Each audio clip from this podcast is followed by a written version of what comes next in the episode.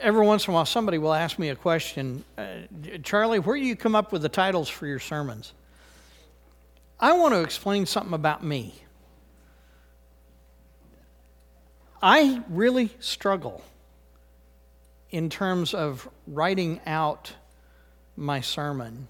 And uh, one of the, the most challenging parts for me is coming up with titles. Uh, here's what you really need to know every sermon I preach really has only one point. really, that's it. I just try to figure out ways to lead you to understand what it is I've found in the scriptures. And coming up with titles is the worst of the challenges for me. Take this one. Now, this morning, um, it has been um, played out in front of me on a couple of occasions. Back before things really began, Ron asked me a question because of what he was uh, engaged in with his son Cody, and he said um, something. Ron, what was it about the great joy? Do you remember? I do. Is it, is it wrong that one of a parent's greatest joys is to bug their kids? I said, Well, better not be. Because I like it. And it's not my greatest joy, but it's one of my joys. And then within two minutes, I was coming up here to say hello to Jen. And her, da- her dad shoved a chair into her and she shoved it back. And it was playful. And as I approached, he said, Did you see that? She shoved that chair into me. And I said, Yes, I did. and she felt betrayed. And I said, But I also saw him shove the chair into you. And so then she realized the all seeing, no.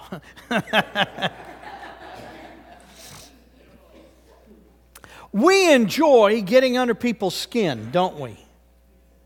I mean, we, we do.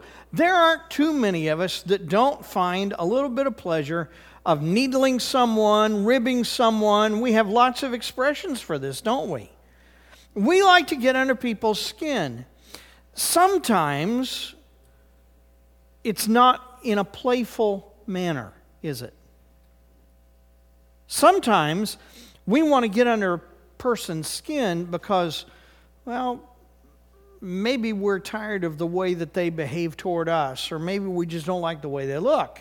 We don't really need a lot of reasons, do we? Seriously. We work hard to get under people's skin. As I read the seventh chapter of Mark, I realized there were two ways that I could take that expression. And before I tell you what those two ways are, I want us to read chapter 7. I'll back up and I'll tell you what those two ways are, and then we'll move on and see what it is you and I can learn from these encounters with Jesus. Now, when the Pharisees gathered to him with some of the scribes who had come from Jerusalem, they saw that some of his disciples ate with hands that were defiled, that is, unwashed. For the Pharisees and all the Jews do not eat unless they wash their hands properly, holding to the tradition of the elders. And when they come from the marketplace, they do not eat unless they wash. And there are many other traditions that they observe such as the washing of cups and pots and copper vessels and dining couches.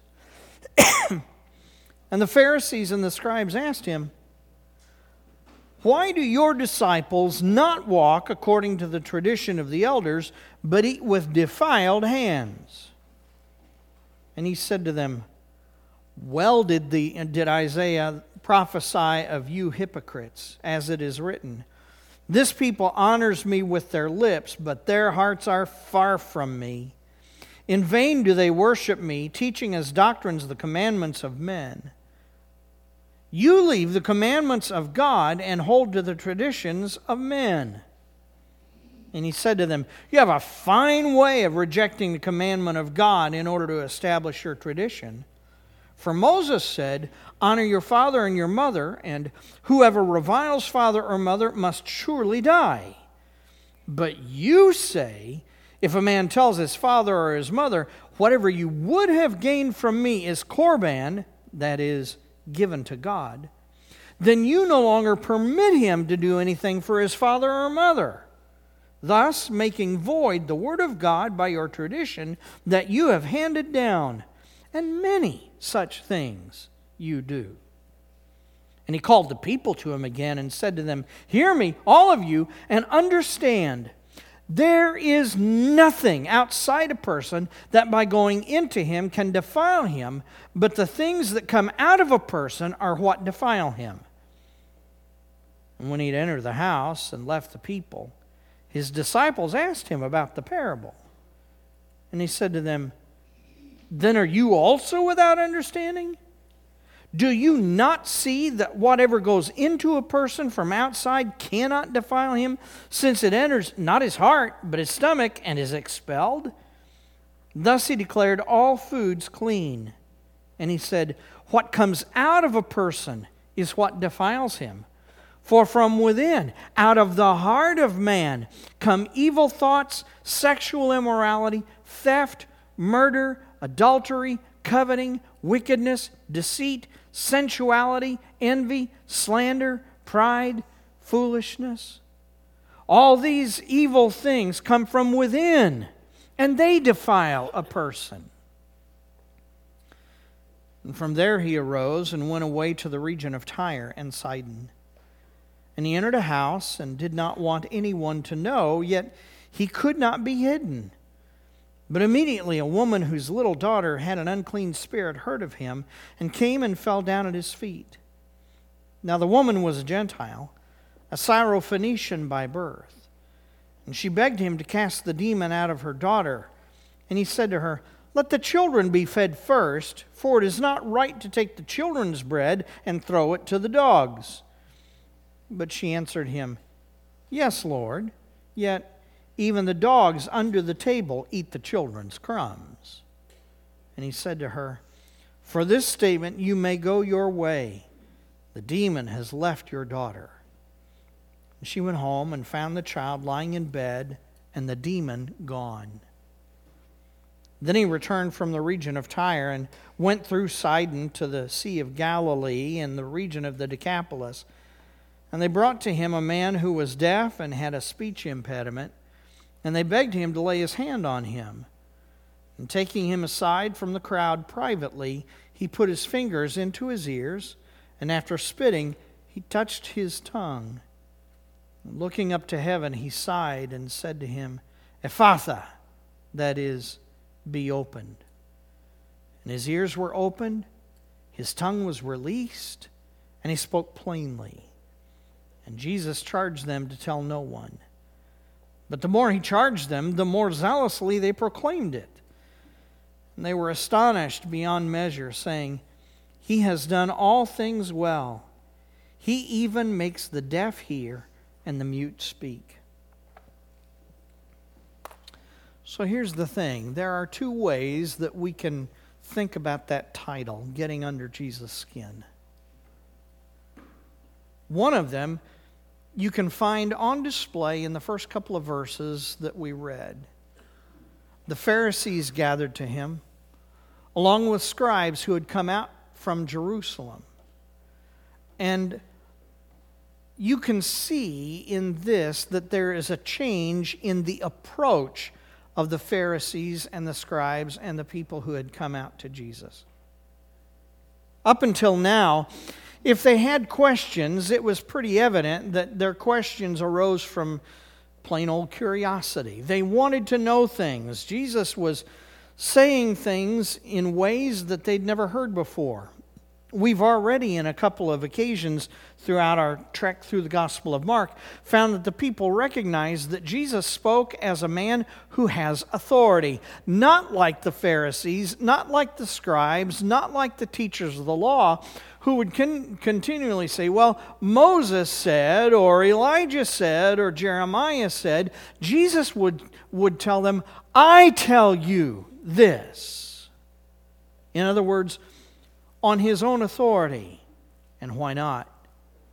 Although they were slow to recognize it, it is becoming increasingly clear to those of us who read this who Jesus is. He's God.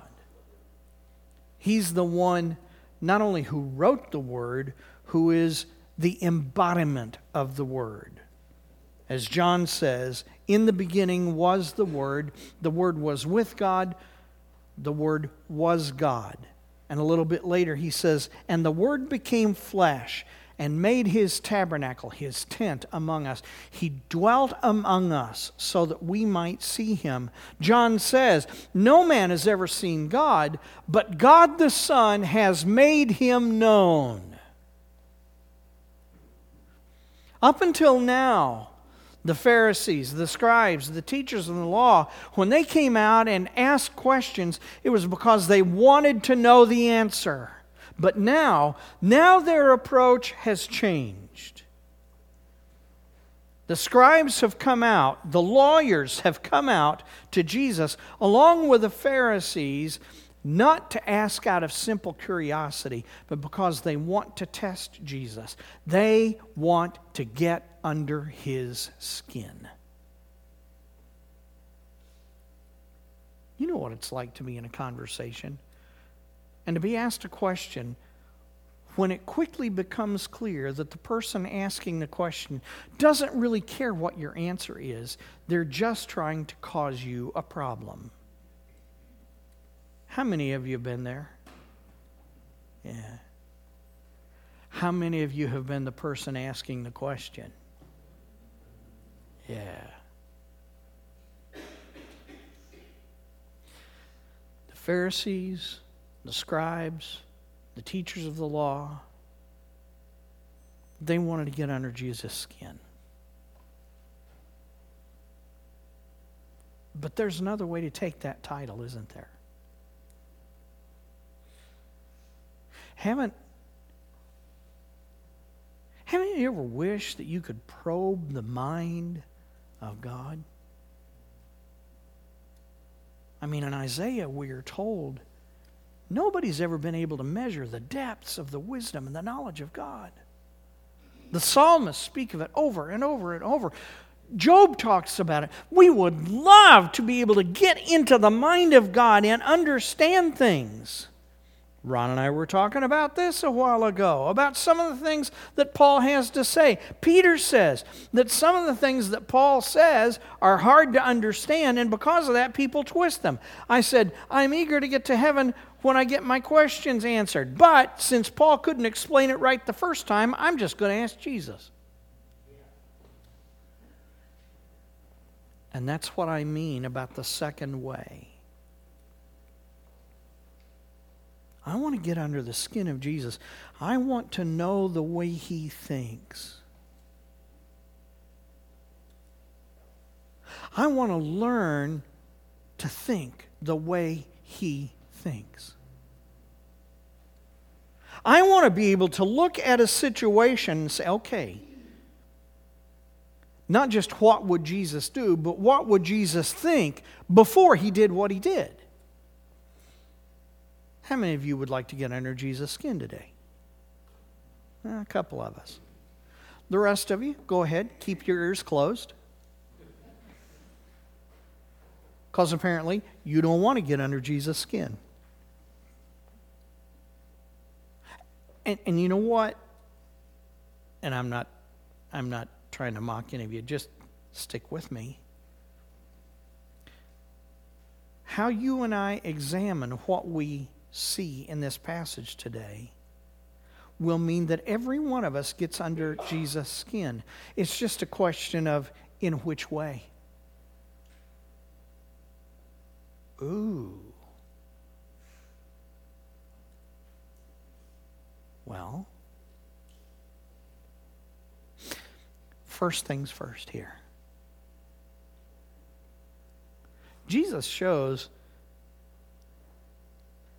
that he cares more about what the scriptures say and what the scriptures mean than about how people have chosen to interpret the scriptures. Say, well, aren't we then engaged in interpreting the scriptures? Yes. But there are always people who get it right, and there are always people who get it wrong.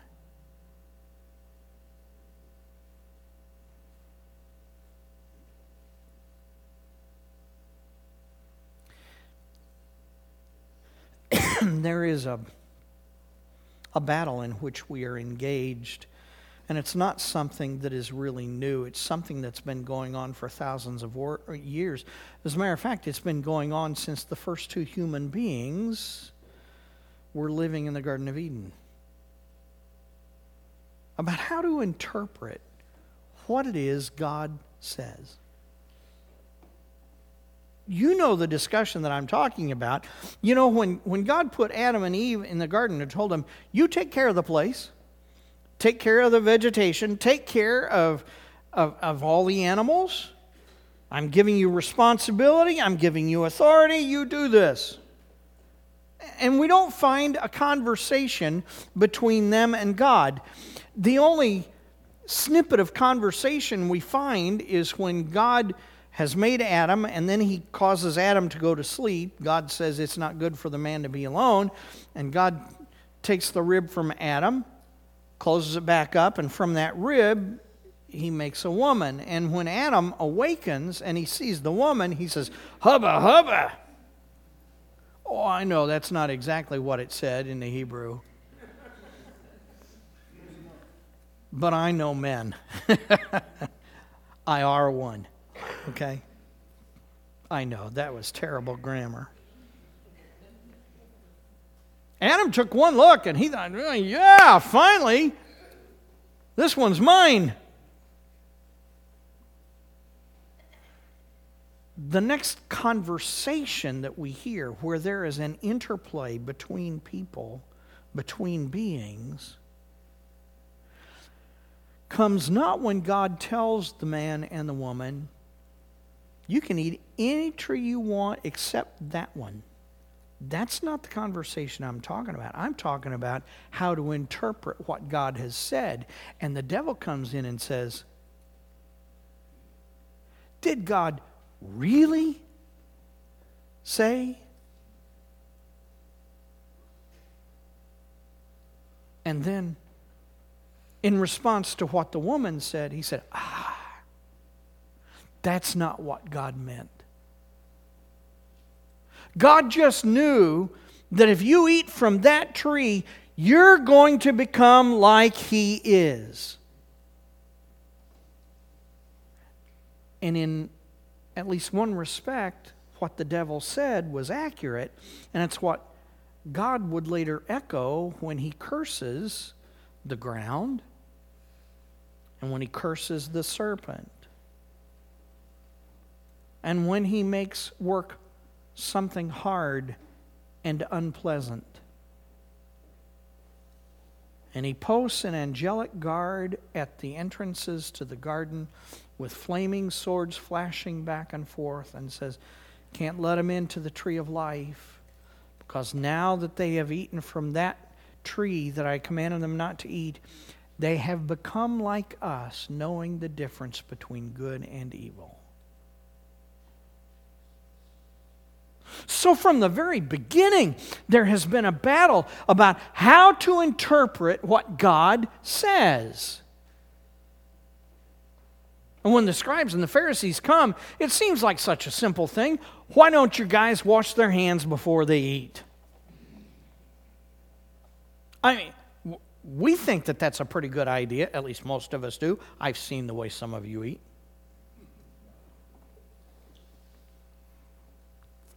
When I was my dad grew up on a farm. And my dad always loved gardening. He really wanted me to love gardening. And he educated me about it to the point that I was pretty good at gardening, but I never enjoyed it. I never enjoyed it. I can't tell you, though, how many times I've been with dad in the garden and watched him pull up a potato or grab a ripe tomato and just brush it off and eat it. And we didn't go up to the house to wash our hands. Now, mind you, I wasn't in the mood to eat raw potatoes, and I've never liked tomatoes, so none of that really appealed to me. But when it was time to pick apples from the trees, there have been a couple of times when I've pulled an apple down and and I would get out my penknife because I never liked the skin and I would peel the apple and then I would eat it. I didn't go up to the house to wash my hands. My hands have been all over that apple. I, we've had commercials about this, haven't we? Wash your hands, Roger. How many of you remember that? Oh, man. You and I are old, Vicki. We're the only ones that remember that. It's a big deal. But you see, for the Jews, it arose from a discussion about what it means to be holy, what it means to be righteous, what it means to be pure, not just physically, but internally. God had commanded his people that certain things would contaminate you and you needed to be purified. For instance, Mark explains to his Gentile readers part of what's going on. The Jews had all kinds of rituals. When they came from the marketplace, they would wash their hands before they would eat. Now you say, why is that? It's just a marketplace. Well, you and I know now marketplaces are dirty places. I mean, you walk into Sam's or to Walmart or a grocery store nowadays, and you'll find a little dispenser of wipes that you can use to clean off the handlebar of the, the grocery cart, right? We know that public places can be dirty, but they were washing their hands not because of dirt and grit and grime. They were washing their hands because in the marketplace they had come into contact with a Gentile and they had been defiled. That word defiled doesn't mean that it's got a little bit of dust on their hands.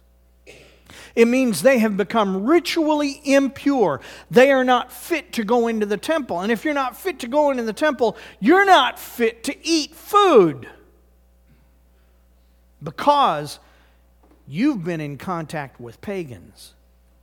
And the contamination of a pagan's sin is now on your hands, and it would get on your food. And if it went into you, it would defile you from the inside out. You would become unfit to go to the temple. So before you eat, you wash your hands. And they would wash the cups and the bowls and the saucers and even the couches on which they reclined. Now, none of that, in and of itself, is a bad idea, right? You ever wipe down the table? Well, I hope you do. If not, please don't invite me to your house for a meal. I gotta tell you, longtime friend of my dad and a friend of mine, and he recently died just a couple of months ago. The name of Phil Young was preaching a revival meeting one time, and was uh, was invited to the home of one of the church members to eat, and it was a country home. And, and when he walked in, not only did they have household pets, they had a, a cat and a dog, but they left the doors to their place open. And one of the animals, one of the kinds of animals they raised were chickens. And when he walked in, there were a couple of chickens that had gotten up onto the table where they were going to eat. And when it was time to eat, they, they shooed the chickens away, but they did not wipe off the table. Phil suddenly entered a fast.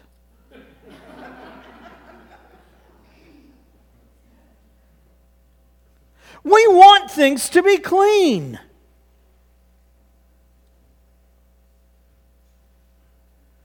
And when God commanded his people to be clean, what he wasn't talking about was just on the outside. There were rules for worship. You don't come to worship God without being clean. You would take a bath, you would wear clean clothing.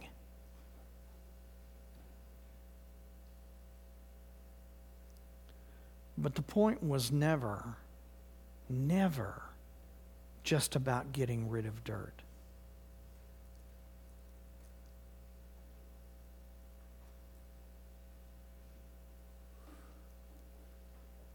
It's about whether or not you're pure on the inside.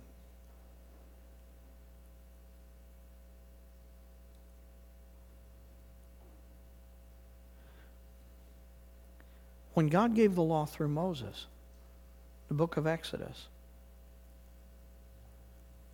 you remember chapter 20 where God thunders out the Ten Commandments?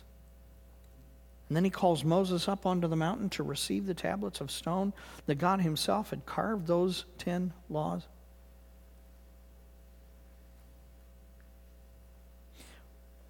Well, once the people have been punished for making an idol, a, a calf out of gold, and once Moses has gone back up onto the mountain to carve out the blocks of stone and God would again write the laws on them. God gives to Moses other laws to help interpret those Ten Commandments. See, the Ten Commandments, those are the laws. And the other things that follow, those are ways to interpret those laws. What do you do if your ox falls in a ditch on the Sabbath? Can you get the ox out? Or do you leave it there? And we're supposed to honor the Sabbath. We're not supposed to work on the Sabbath, but is it better to leave the ox there and maybe the ox would die and then you wouldn't have a way to plow the fields? Or do you get the ox out? And God says, Get the ox out. That's the way you interpret that. You ever really pay attention to the Sermon on the Mount?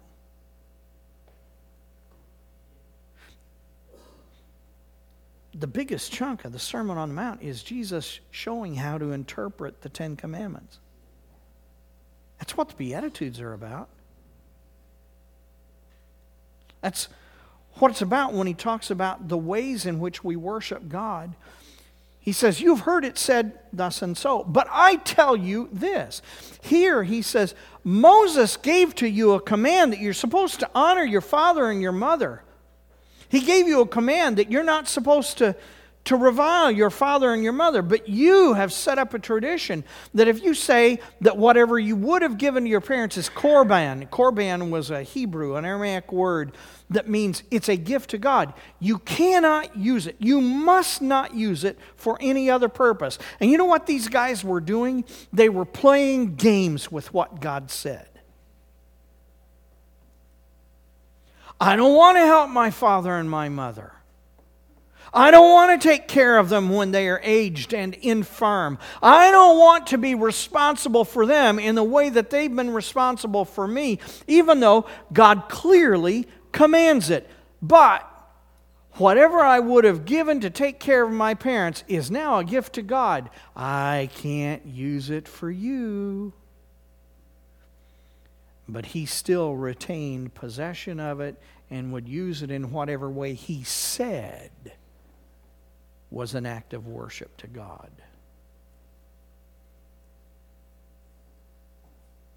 You want to get under Jesus' skin? You take the commands of God and you set them aside for your interpretation of the commands of God and don't live up to what those commands actually mean and say, but instead make it say what you want. The same old battle that has been in existence the, since the days of the Garden of Eden is still at play today when people will take the Word of God and they will intentionally misinterpret it so that they can do as the prophets condemned. And they turn the Word of God upside down, and what God calls good, they call evil. And what God calls evil, they call good.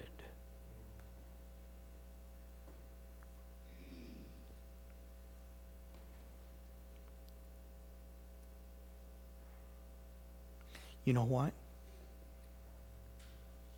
I'm amazed by the second thing that we see, which is this Jesus allowed himself to be tested.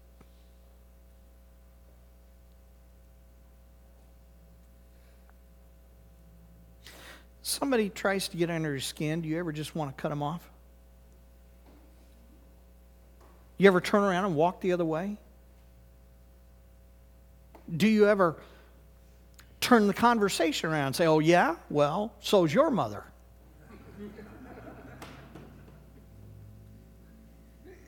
I mean, after all, that's the way as human beings we try to do things, right? If somebody tries to get under our skin, we try to get under their skin.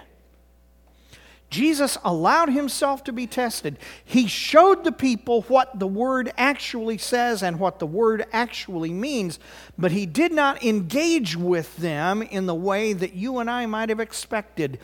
If you or I were God in the flesh and somebody tried to get under my skin, that person would get a fast trip to hell. He had the power, he had the ability. This is someone who could speak to demons and get them to come out of human beings and go into a herd of hogs and go rushing down into the sea and be drowned. That's power.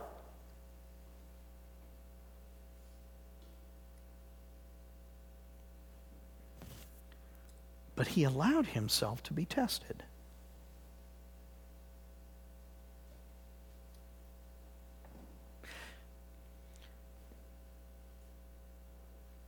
Don't you wonder if maybe a part of what Jesus was doing in this was to give to us an idea of the way we ought to behave when people are testing us, when they're trying to get under our skin. Especially when they're doing it in terms of talking about matters of faith, matters of doctrine, matters of differing perspectives on interpretation of the scriptures.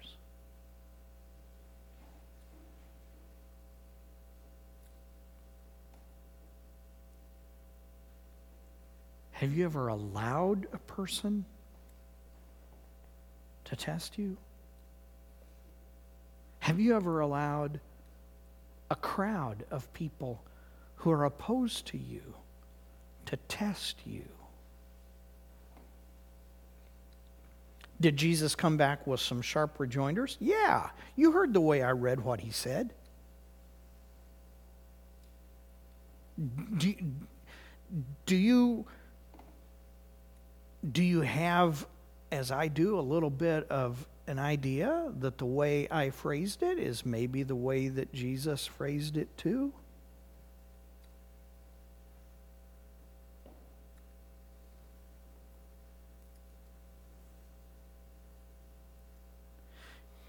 Have you ever, like Jesus, allowed people to test you when you know that it won't matter how you answer?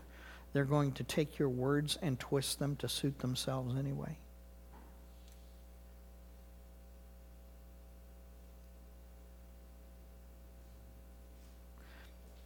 It's hard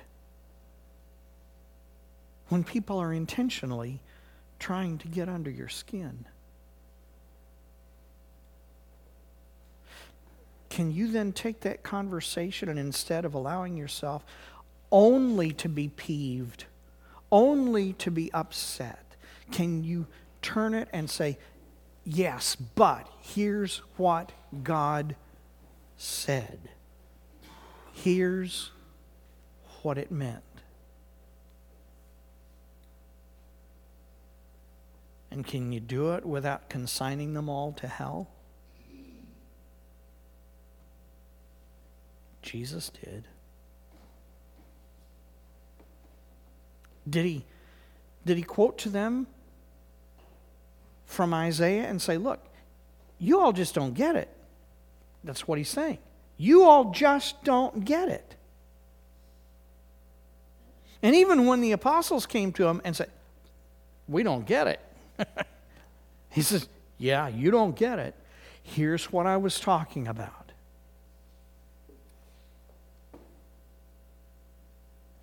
I will confess to you that one of the greatest challenges that I have when I engage in, in discussions of theology, of how to interpret the scriptures, I get excited. And I get louder. and my voice goes to a higher pitch. Because there is something within me that says, I've got to show them that I'm right.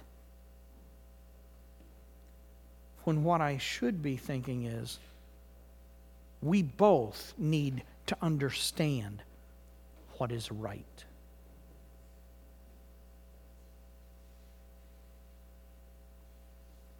I have to work at being more gentle. I've been getting a kick out of one particular commercial lately about a play on Karate Kid. And, and the guy who ran Cobra Kai is now talking about being more gentle and calls it Koala Kai. hey, more mercy. And I think, I need that kind of transformation because that's the way Jesus is. That's the way he does things. He's not afraid to say, You have missed. You, you don't understand. You, you just, you're out there.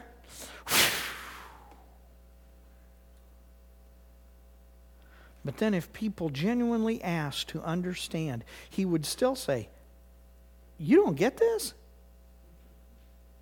And he's not saying that the guys were not intelligent. He's saying, You've been with me this long, and you haven't come to understand this?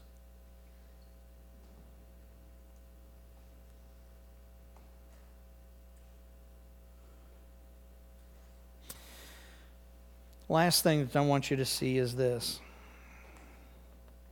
The, the last couple of episodes that we read about the Syrophoenician woman whose daughter had a demon, and then about the man who was deaf and he was mute.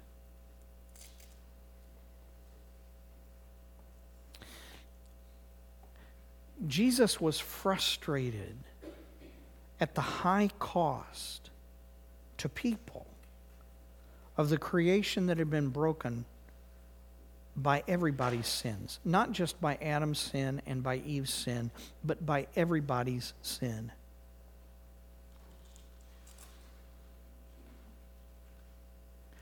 Do you know why he went to Tyre and Sidon? It tells us in there. Do you know why? He went to hide. Went into a house and, and couldn't be hidden.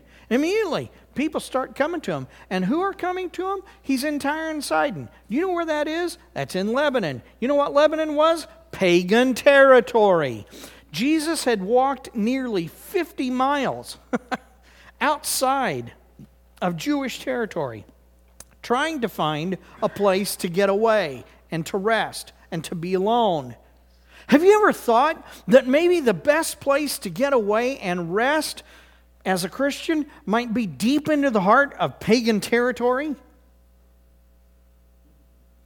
Does that blow your mind or what?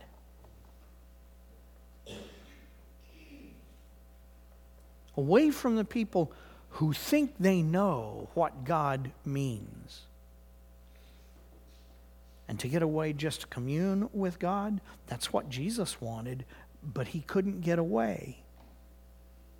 And after he casts out the demon and he goes down to the Decapolis, that's walking another 50 miles. Why? Well, he's in pagan territory again. What's he trying to do? He's trying to hide. He wants some time away. But as soon as he gets there, they find him and they bring to him this man who is deaf and who is mute. And Jesus was frustrated at the high cost.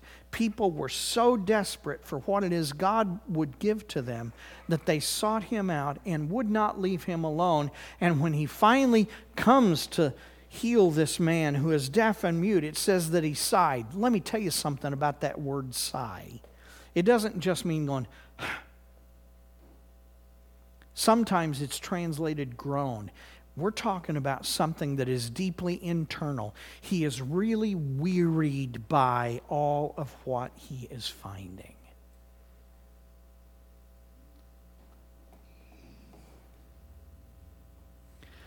Don't worry about him touching the man's ears. Don't worry about him spitting and then touching the man's tongue. You think that's gross? So do I. That's not the point.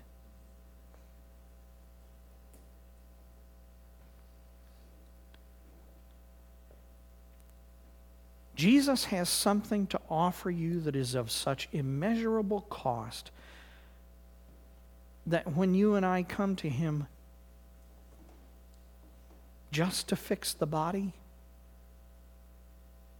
it frustrates Him.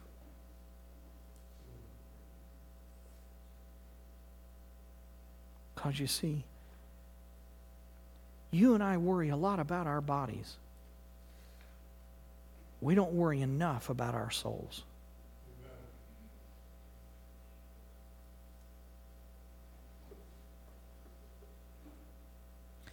The writer to the Hebrew Christian says that it is appointed unto all men once to die, and then comes the judgment. The Apostle Paul in 2 Corinthians chapters 4 and 5 talks about how the things which you and I can see with these eyes are not long lasting, they are meant to go away. He says, We live in a tent that bit by bit is disappearing every day.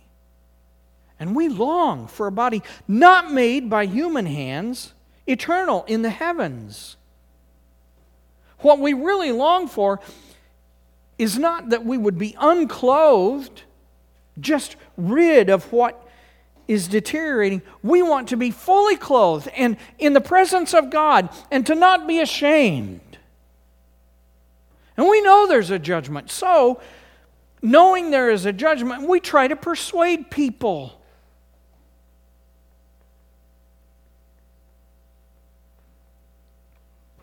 Has your frustration with the condition of your soul and the souls of the people around you become so severe that you cannot be quiet about who Jesus is and what it is he offers. Are you like Paul? Do you see yourself compelled by the love of God that no longer seeing Jesus just as some magical miracle worker who can take care of the body, you realize he came to deal with our souls?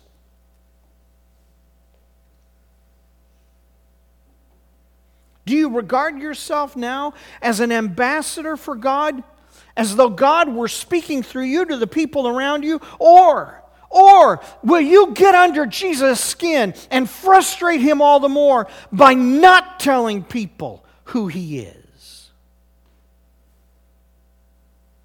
Say, well, he told this guy not to tell people.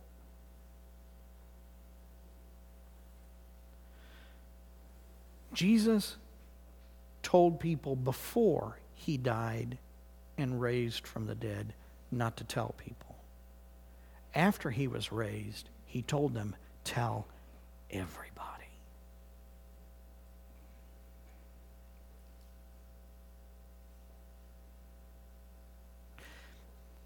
Today, you and I are getting under Jesus' skin.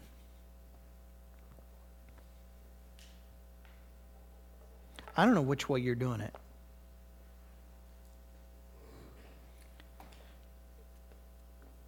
Maybe you want to see just how frustrated you can make him. Maybe you want to needle him a little bit. Maybe you want to test him by saying, Well, is this really what you meant?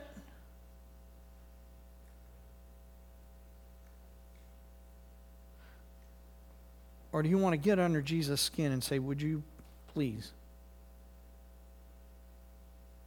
Tell me. Show me what you mean. And then I'll live it.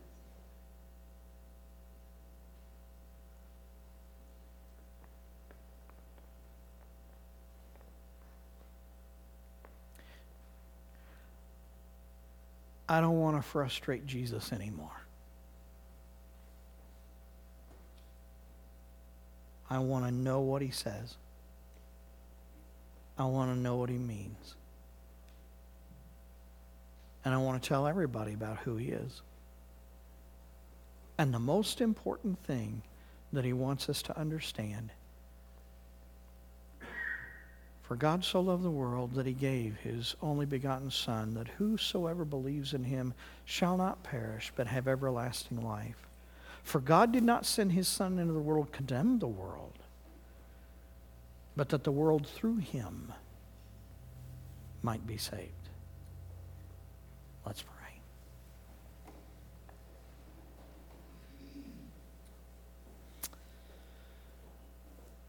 Father, I'm sorry.